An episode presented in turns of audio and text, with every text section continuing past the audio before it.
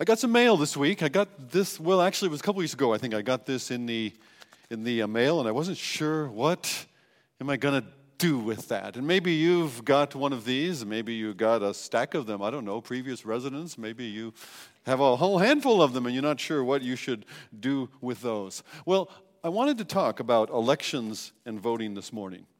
Now, I know that talking about voting can get kind of personal, right? The, the one thing I want to suggest this morning is, is maybe it shouldn't be as personal. Voting shouldn't be as personal and emotional as it often gets. Now, by personal, I mean that we often form a, a personal emotional feeling about one candidate or another, and that sort of drives how we vote. And so, four years ago, go back to 2016, four years ago, there were many people that just really disliked Hillary Clinton, just couldn't deal with that as a, as a, as a valid choice. And on the other side, there were many people that were either embarrassed or offended by Donald Trump or things that he said or did and didn't know how they could vote there. And so it was kind of like that scene from the movie Master and Commander. Now, this is a movie about um, old uh, sailing warships. In the 1800s, a British warship is in pursuit around the tip of South America. They're chasing this French warship. In the midst of that, there's a, there's a scene in the captain's cabin. The officers are gathered together, including the captain and his good friend, the ship's medical officer, the doctor. And they have a discussion there around the table that reminds us of the difficulty sometimes of choosing. Do you see those two weevils, Doctor? I do. Which would you choose? Neither. There's not a scrap of difference between them. They're the same species of curculio. If you had to choose, if you were forced to make a choice, if there was no other response, well, would you... if you're going to push me. I would choose the right hand weevil. It has significant advantage in both length and breadth. There, I have you. You're completely dished. Do you not know that in the service, one must always choose the lesser of two weevils?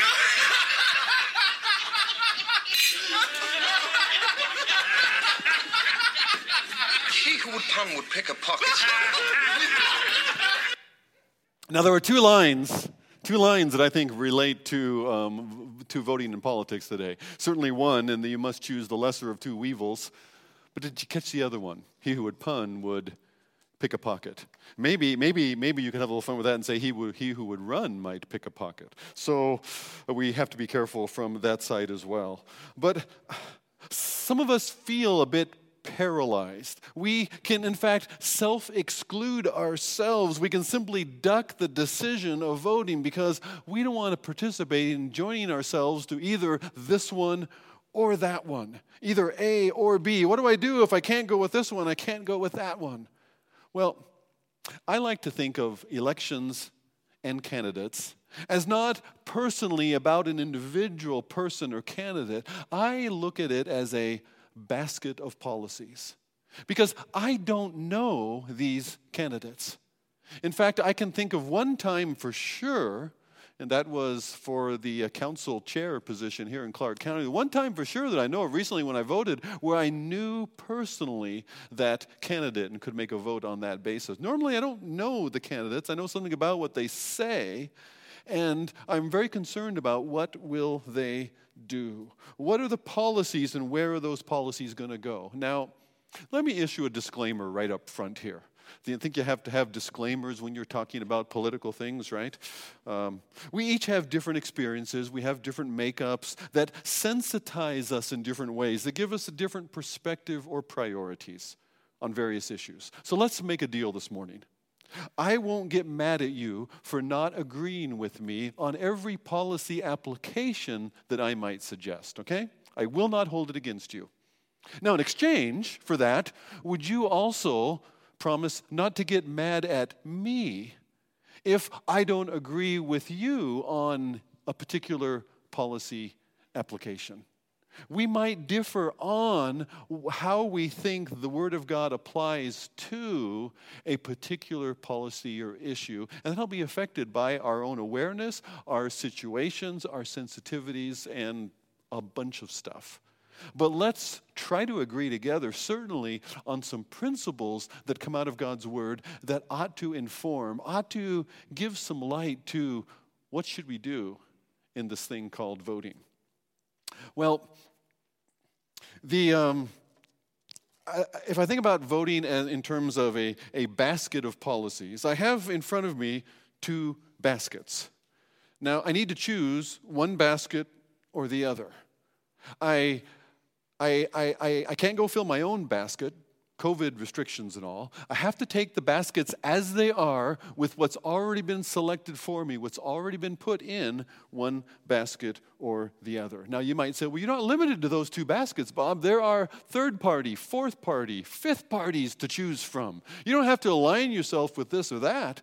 Well, that's true. In fact, um, uh, it's, it's, it's kind of unusual, but now and again, like in, our, in the race here in Washington for lieutenant governor, there's one candidate, Joshua Freed, is, is, is, is mounting a pretty well organized write in candidacy. So that's certainly possible. But by and large, and certainly on the national stage, you're going to end up with one of two baskets delivered to your door, whether you took part in choosing the basket or not. So then, let's take a look at what's in these two baskets. In one basket, here we have many healthy things. The photo there, I didn't actually show the spinach. We had to get the spinach out of the fridge. But there's spinach, there's bread, there's some granola, Quaker granola. That's good, healthy stuff. There's, there's um, a half gallon of milk. Now, it's not real milk, it's actually that almond milk stuff. So it's not really what I'm crazy about, but there is, there is. I could probably hide the almond almond flavor in that uh, pumpkin spice chai latte, so that might work. And uh, but there is this National Enquirer. Now that's like a five dollar embarrassment, isn't it? I can't take that home. And then they, they, we've also got in this basket a big thing of LaCroix. You know what LaCroix is, right? It's, um, it's fizzy, flavored tap water that's kind of expensive and very little nutritional value whatsoever. Okay, well, let's look at the other basket then. Over here, there's a lot of things that look good to us. There's a lot of things that could entice us there, right? There's a frozen pizza. We've got some cereal here too. We've got Oreos. Those are probably good. There's Diet Pepsi. There's there's a brownie mix. There's um, there's a, um, a thing of ice cream down there. There's, there's some Starbucks, and there's the Smithsonian magazine, the Smithsonian Institute magazine. This particular issue has a new take on a nicer Nero. That might be interesting. Overall, there's a lot of things in that basket that, that, that are enticing. This basket almost seems kind of like little adolescence meets NPR, right? That's kind of the vibe I get from that basket. All right. So we've got two baskets. The items in each relate to various policies. Which basket will I choose? Which basket as a whole better meets actual needs? Well, if I'm only going to choose a basket that I can fully agree with, I'm not going to be able to choose either. Because I don't want to be seen taking home the National Enquirer. Okay? If I'm going to take a National Enquirer home from Safeway, I'm going to get I'm going to sneak in there in the middle of the night when nobody else is there, okay? I can't I can't I, I can't be seen with that one. So I look over to this basket and yet this may come as a surprise to some of you, but Diet Pepsi, frozen pizza and Oreo O's are probably not solid dietary choices. So what am I going to do? If the basket is pre-filled, I need to take them or leave them. I'm going to make my choice not on the appearance of the basket. One basket actually looks a little nicer, funner than others. But I'm not going to make my choice out of the appearance of the basket, but on what's in it. Among the various things in them that either I like or I don't like, but as a whole, which basket is going to be better? I'm not going to make my choice on personalities, I'm going to make my choice on policies. Now, if the items are illustrating policies, some better for us, even while another option might seem more enticing, how do I know what is the best policy that I should choose? Which policy would I go with? Well, last week we said that one of our essentials is biblical truth. So, can I use biblical truth to help me know which policies matter most? What does the Bible say about who to vote for? Well, some of you are going to run to Ecclesiastes 10:2, right? Ecclesiastes 10:2 says a wise man's heart inclines him to the right, but a fool's heart inclines to the left. hey, didn't didn't Jesus himself say that the sheep were on his right hand and the goats were on the left? Now, now, now you can have fun with that, and you can certainly poke somebody and stir somebody up with, with, with, with, a political joke like that, but that's not a good use of Scripture. That is not the right in- interpretation, what we should get out of either one of those passages, is it? So, in fact, the Bible doesn't say much about voting at all. Paul didn't write to Timothy telling Timothy, these are principles to apply, Timothy, when you vote. Probably because when you have an emperor who thinks that he's God, well, the population voting is not really a thing. You know, it doesn't happen. So, so, the, but is the Bible really silent there?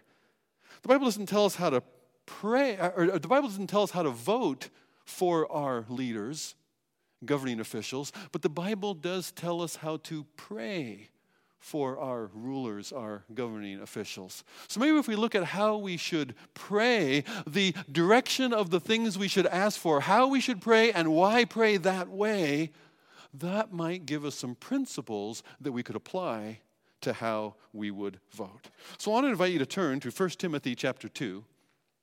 1 Timothy chapter 2 verses 1 to 8. It's a call to prayer, but in this call to prayer, it's going to inform how then we also can vote. I find principles here about faith in relation to government and society. I want us to consider these principles, and I'll also suggest as we go some policy applications that, that could flow out of these principles.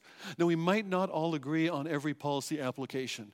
In fact, for our small groups that are using things out of the, out of the Sunday message in their small group discussions, I'm just going to pass along the, the principles from each of these verses as we go through. And I'm going to, again, I'm going to encourage those small groups to, to hash out how does that relate to policies on their own. We might not always agree on the application, but let's grab hold of these principles in our relating to government together. First, let's look at the first two verses, verses 1 and 2 of 1 Timothy 2. First of all, then, I urge that supplications, specific requests in particular circumstances, prayers, more general requests for regular universal needs, intercessions, praying for others, and thanksgivings be made for all people. For kings and all who are in high positions, that we may lead a peaceful and quiet life, godly and dignified in every way.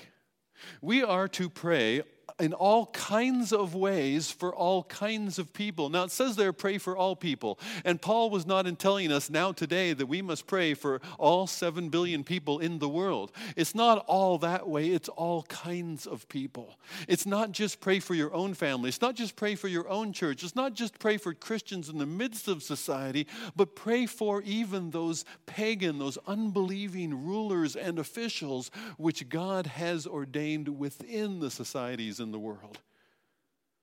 To pray for all kinds of peoples in all kinds of ways because we are to seek the good of others around us. This is in line with, with what Jeremiah wrote to Daniel and the others of the early exiles in Babylon. In Daniel chapter 29 and verse 7, or rather in Jeremiah 29, there is no Daniel 29. Jeremiah 29 and verse 7, it says to seek the welfare, the good, the peace, the shalom Seek God's good of the city in which you find yourself, for in its peace or good, you will find your peace. As Christians, we long for Christ's king- kingdom. But we don't look forward to the unraveling, the spiraling downward of our society, which may well happen prior to his kingdom coming. But we don't look forward to that. We want to be salt and light in the midst of our society. We want to be showing and we want to be advancing how God's good can be experienced by others, that they might know from his good, that they might know something of our God, even in that way. So we seek the good of others in society. We seek the good of all, not just our own good. For example, I know of people that have that supported the last round of tax reforms, reforming the tax code, that even though they themselves in their own unique circumstances meant that those reforms meant that they would end up paying more taxes, still they supported the tax reform because it seemed that that was going to be what would be good for society as a whole. I don't raise that as an example of whether you agree with it or disagree with it, but the point is that we don't merely vote our own pocketbook. We seek the good of the city as a whole. We seek the good of society. What is it that would be good for others around us as we live in humanity together? Secondly, the fact that we pray for kings and rulers. There's something there, there's a principle there that we should grab hold of that reminds us that God is ultimately in, in charge, that God is sovereign, not present rulers. If Caesar had the final say, then why would God have told us to pray? We pray because Caesar, the emperor, did not have the final say. Not then, not now. This second principle means that we hope in God and not in election outcomes. That's important. One of the reasons we get so passionate, you have a political conversation today, and it feels like you're having a religious conversation, doesn't it? You know why that is? It's partly because you are. It's partly because for too many people, faith in God has been pushed aside out of our shared understanding, and too many people left without God to have faith in. They're without hope and without God in the world, and their only source of confidence, provision, protection is government. So, in some sense, they have a hope and trust in government that if you challenge that, you are having a bit of a religious conversation. But our hope is in God. That is our sovereign above the Caesar, if I can put it that way. And, and we pray then to our God for the governing rulers as well as his good in society as a whole. We hope in God, not in election outcomes. The most important choice is not how I vote. The most important choice is who do I trust? Who do I trust? Verse 2 indicates there are certain results, there are certain good that we ought to advance and pursue, ask God for, and thus, if we have the opportunity to ask our elected leaders for, we should do that in how we vote. We, we should consider this. Verse 2 says that we seek to live peacefully and quietly not distressed by external pressures or conflicts or internal attacks against our own conscience, things that we're forced to do or participate in. Preserving essential freedom and liberty of thought and of action, we seek godliness and dignity for all people.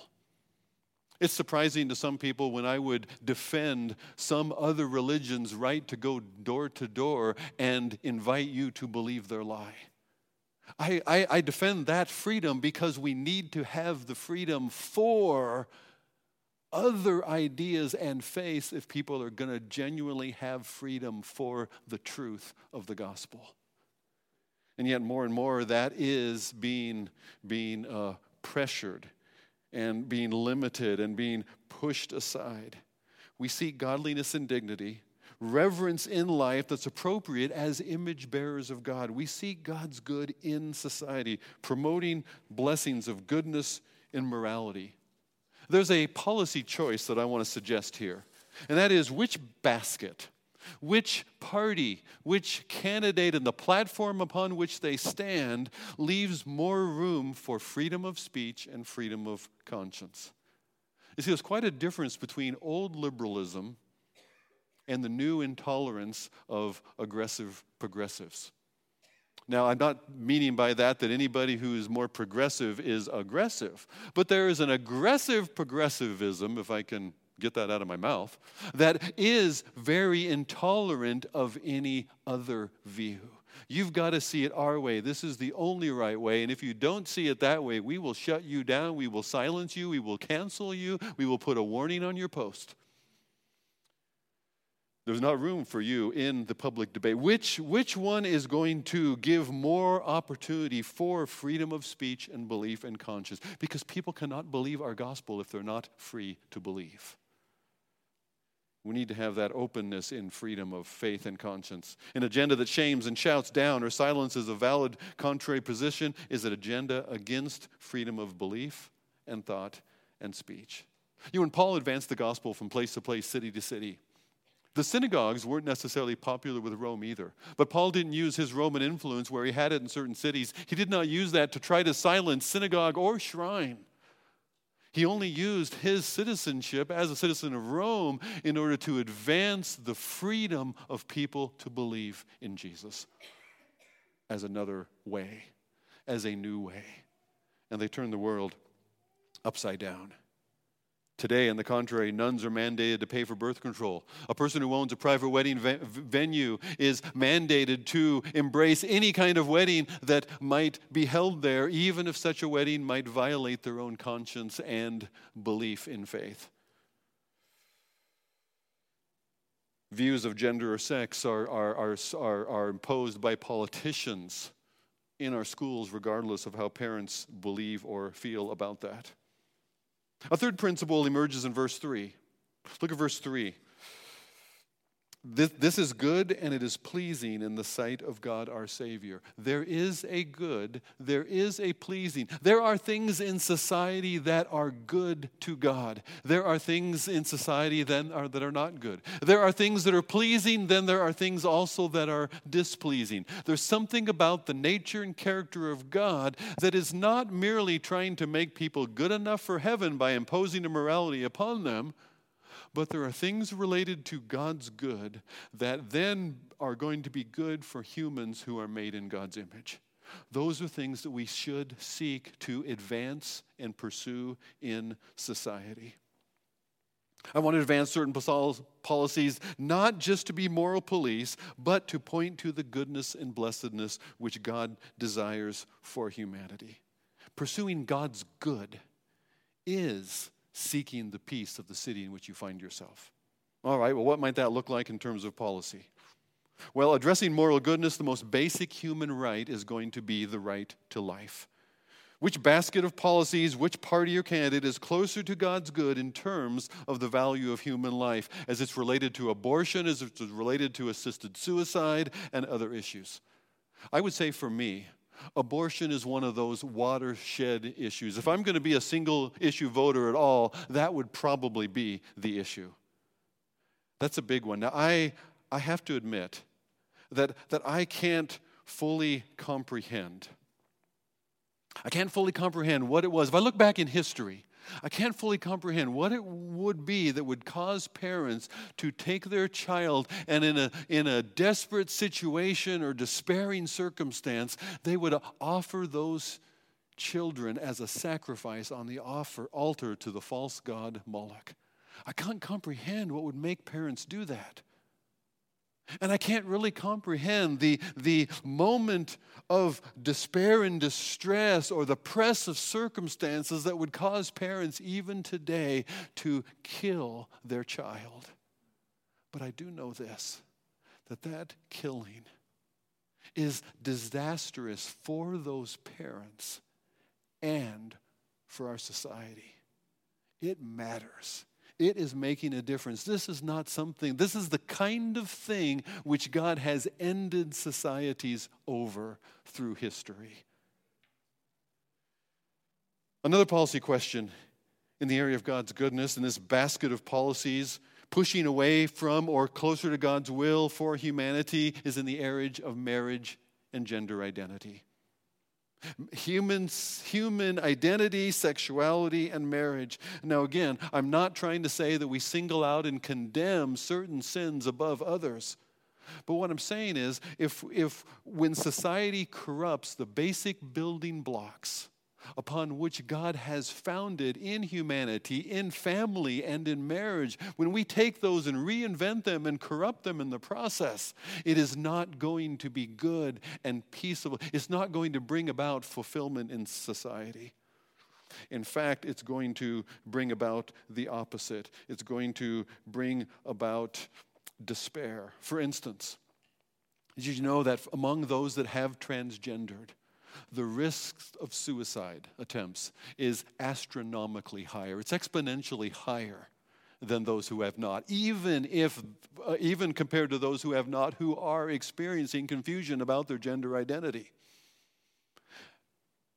To, to, to turn people in this way, we need to care about that impact, that outcome, and the despair that people are left with when what was promised cannot be delivered.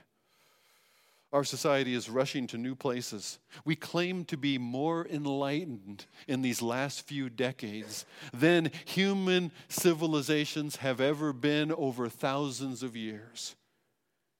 Maybe, maybe we are suddenly more enlightened. Or maybe, as Romans 1 says, professing to be wise, we've become fools. Related to this, in Washington State, one more good in society issue that comes to mind for me. In Washington State, we're voting on new sex ed requirements that define what it is that's going to be taught in the area of sexuality to kindergarteners and then in various grade levels upward from there. Which basket, which party, which platform is going to lean more towards letting parents instruct beliefs and let schools focus on academics. You may not have children in school, but we need to care for the good of children around us in society. There's a, speaking of society as a whole, there's a theological point in verse 4. Let's, let's see if we can tease it out. Verse 4 says, God desires that all people be saved and to come to the knowledge of the truth. Well, that tells us something about our God. God is inclined toward us. God wants us to know His truth. God wants us to be saved. The reality is, though, that we need to be saved. Did you catch that? There is a universal need among humanity that comes to us through the fall that humanity is fallen in sin. We need to be saved. There's something wrong with humanity. And this, this points to this, this theology of human depravity that we are broken people in a broken world in desperate need of our Savior and in, in need of God's truth rather than our own solutions. That suggests an overall outlook toward humanity together in society. And how will people act? Will people genuinely, generally left to themselves, will they do what's going to be good will they end up doing what's going to be bad? Are people overall good or are people overall sinful? Now, I'm not trying to make character judgments upon you or, or me, but we cannot ignore, if we ignore and gloss over the sinfulness of humanity, we'll do it to our peril. This is why, for instance, we need police. Now, I don't think the defund the police movement is going to go nearly as far as some people say that it would, but the notion has difficulties, and the notion tells you something about what people are believing about people. Because Romans 13 reminds us that government has an essential role of restraint in a society when you crowd individual sinful people together as a whole in a community. Those are self centered inclinations of serving ourselves in sinful flesh. They are going to cause problems when we run up, against other sinful people doing the same thing. And that's all of us. There needs to be restraint. Let me give you an example. The Washington State Patrol, let's say they make an announcement that they have discovered that they have ticketed way more red cars on the freeway for speed than they have blue cars. And that's not fair. That's not right. So, for the next year, while they reflect and study this issue, they've announced that they're not going to be giving tickets to anybody. That's good news, right? What do you think is going to happen on the freeway? Chaos. Let me ask you, let's get a little more personal. How are you going to drive on the freeway in the next year? We're going to have a little fun. We're going to see what this V8 can do, right? How fast can that car go? Uh, there's, there's no tickets to come this year, right? There's going to be more speed accidents. There's going to be a lot more transgression of the speed limit that's still there if the speed limit is not enforced. Why? Because we have a natural tendency to rebel against law. Law needs to be enforced. So, which government is, or, or which party, which uh, platform, which basket of policies is going to lean more in that direction? Now, I understand there is a need at time to challenge the order in society. There's a need at time to address institutional or what are called systemic issues within the governing culture that need to be addressed. But there's a big difference. There's a long way between refusing to wear a mask and burning down the courthouse, all right? And there are, there are things that have a drastic, obvious, immediate impact upon the law and order of our society as a whole. Okay, there's an issue of sin and conduct. What about economics? Did you know that I- issue of human depravity actually pushes us towards a definition in economics as well? There are two main competing economic theories in the world.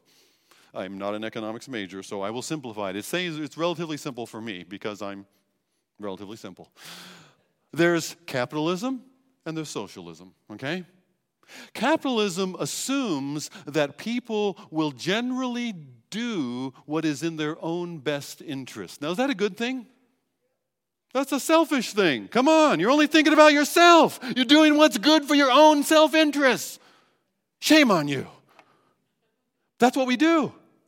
Of course. We're fallen. And the essence of the, of, the, of the human fall is a self centeredness. It's a what's in it for me. I'm not saying capitalism is a righteous system. I'm saying that capitalism takes account of human self centeredness. In fact, that's the engine that makes it go. Well, if that's reality in a fallen world, then that's going to make sense. It's going to work. It's, there's some built in protection. Now, there's some problems with it as well. In capitalism, you're going to have excesses of greed, you're going to have disparity between rich and poor, and that occurs among CEOs and celebrities. So, yeah, there's problems that you see sin there too. We can game this system. And yet, let's think about socialism. Does socialism assume that people are going to generally do what's in their own best interest? No. Socialism optimistically assumes that if the right people try it, that each will contribute according to their ability. Some contribute more than others, and yet each one will only take according to their own need. I may contribute a bunch and only take a little, and I heard somebody laugh in the back of the room. it doesn't work, does it? It doesn't work. Why? Because depravity tells us that we are essentially self centered aside from the redemption of Christ and his transforming work. And so society in general is going to take advantage of such, such a system. I'm going to sit down and let somebody else work and contribute, and then I'm going to take according to my need and wants if I can. So that system has to be enforced to the point that it, re- it results not only in futility, but in oppression. So you have two economic choices that are rooted in your understanding of the effect of sin on humanity in society. Now, I'm not saying inherently, you can make an argument that socialism is a good thing within Christian church or mission, it could be. You could say, well, in the early church, they each brought their property, they laid it down at the leaders of the church that they would distribute to the needs of all. Absolutely. We worked in a mission for about a dozen years where I, as first of all a, a, a, transmitter shift operator supervisor, and then as, a, as an operations manager, I was paid more than the field director for all of Swaziland, the person responsible to keep all of it running and to manage all the, all the cross cultural conflicts that would arise. I was paid more than him. Not because I was smarter than him or did more than him, but because we had a family of four children and it was just they and their wife, and our mission gave a living allowance to each according to a set formula based on family size and cost of living in the country. We had more expenses with more mouths to feed, and so we were given more. And yet we all willingly signed up for that, and we each worked at whatever task we were given because we worked together by faith for the good of others in the gospel.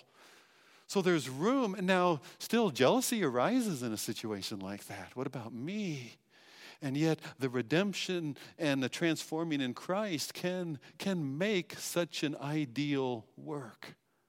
But in society as a whole, among sinful people, it will not. It will disappoint us. And brings us to the, to the last couple of principles in verses 5 to 7. Let's read 5 to 7. For there is one God, and there is one mediator between God and men, the man Christ Jesus, who gave himself as a ransom for all, which is the testimony given at the proper time. For this I was appointed a preacher and apostle. I am telling the truth. I'm not lying, a teacher of the Gentiles in faith and truth. This verse underscores what is our overall priority. Our overall priority is not to political party. Our overall priority is as ambassadors for the one true God, in contrast to any other substitute God. In the first century, the substitute God was Rome and its emperor. Rome and the emperor provided the basic needs of society if you played by Rome's rules. But government, but government is always going to be a poor parent and a disappointing God. And yet, we can still be tempted to look to government as our security, as the preventer of evil or calamity, as the provider of all of our basic needs, anywhere from food assistance to guaranteed income. But society is corrupted when voters learn to look to the government for that. And when, when, when voters realize that in voting for this candidate or that one, this party or that one, they can vote to their own benefit and for their own pocketbook. Candidates realize it too. And so quickly they learn that they can buy your vote with other people's money. That's how it works, right? They will promise you things that they'll make somebody else pay for if you will vote for them. We dare not be enticed into that as, as, as, as good as it looks, because that will corrupt society. And, and it, will, it will drag down, not lift up human flourishing in our society. Don't be tempted to look for government as our security. Our, our preventer of evil or our provider of needs. Looking to government to provide our needs and decide the issues of life for us is going to be like returning to the first century when the government thought that it was God, even though it was not. The policy question here then is which candidate, which party, which platform is promising to give to us or do for us that which we should do and provide for ourselves. I'm not saying I'm against assistance. I'm not saying that we I, I am, I'm not saying that we don't help those in need, that we don't provide a way up, but I'm saying that we rely first on God and we rely on the abilities and the opportunities that God gives us.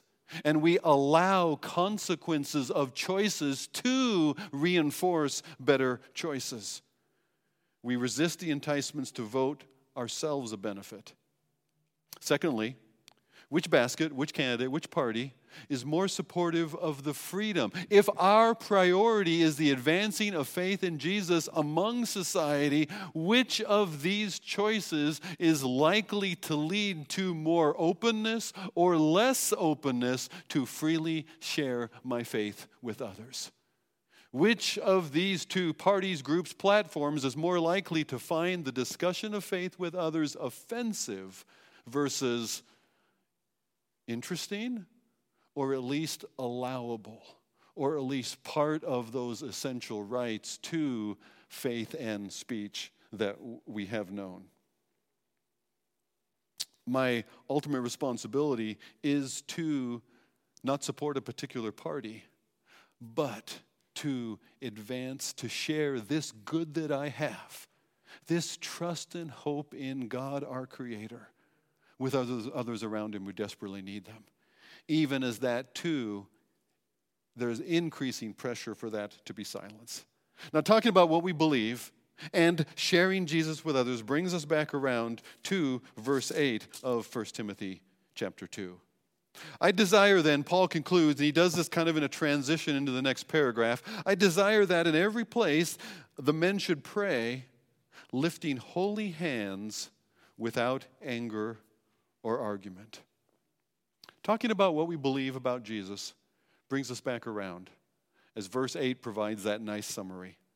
Paul has been talking about faith and prayer in the area of politics and rulers.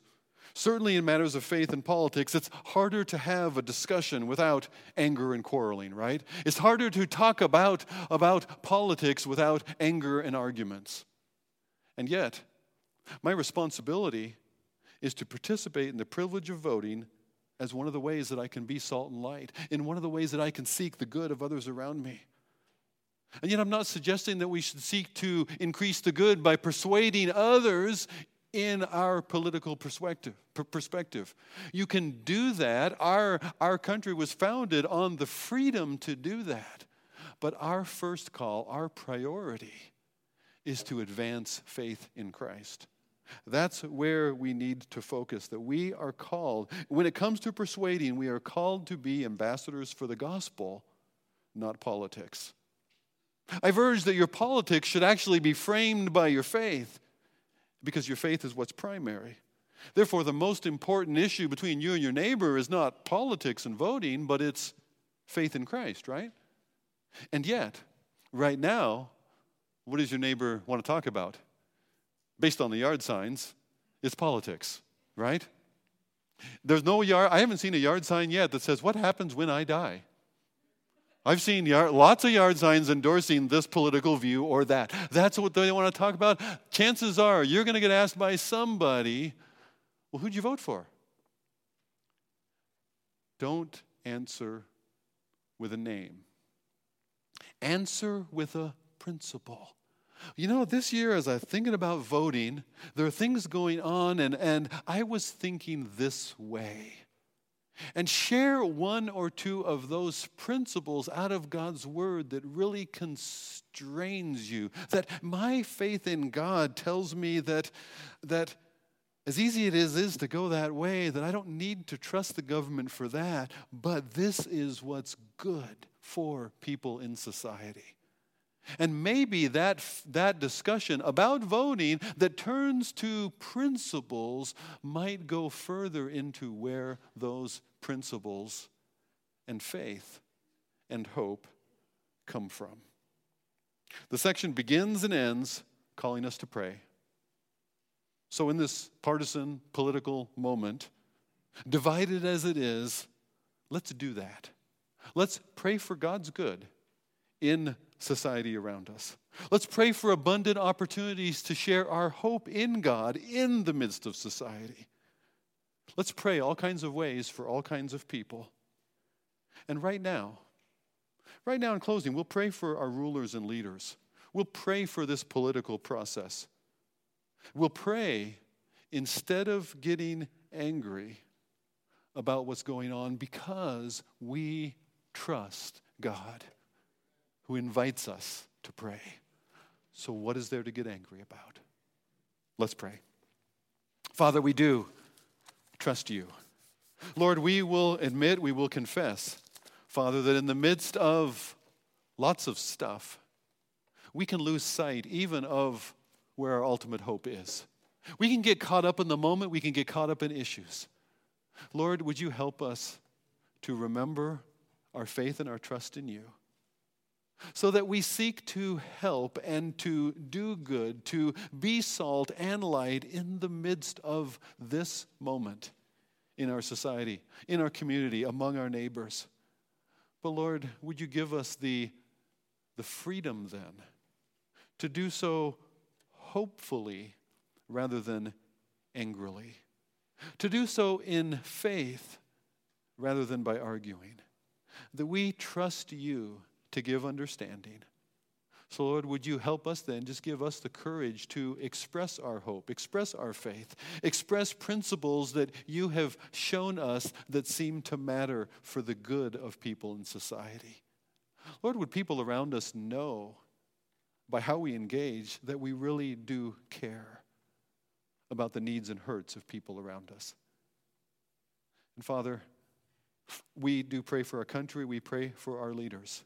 We do pray for stability, Lord. We pray for order. We pray for the freedom for people to move about and work and believe and express their faith, even those which differ from our own, that we do have freedom to engage together. Father, we pray for the future of our society, not knowing where it goes.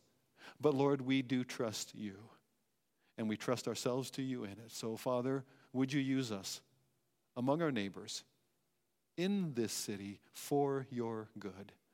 We pray it in Jesus' name. Amen.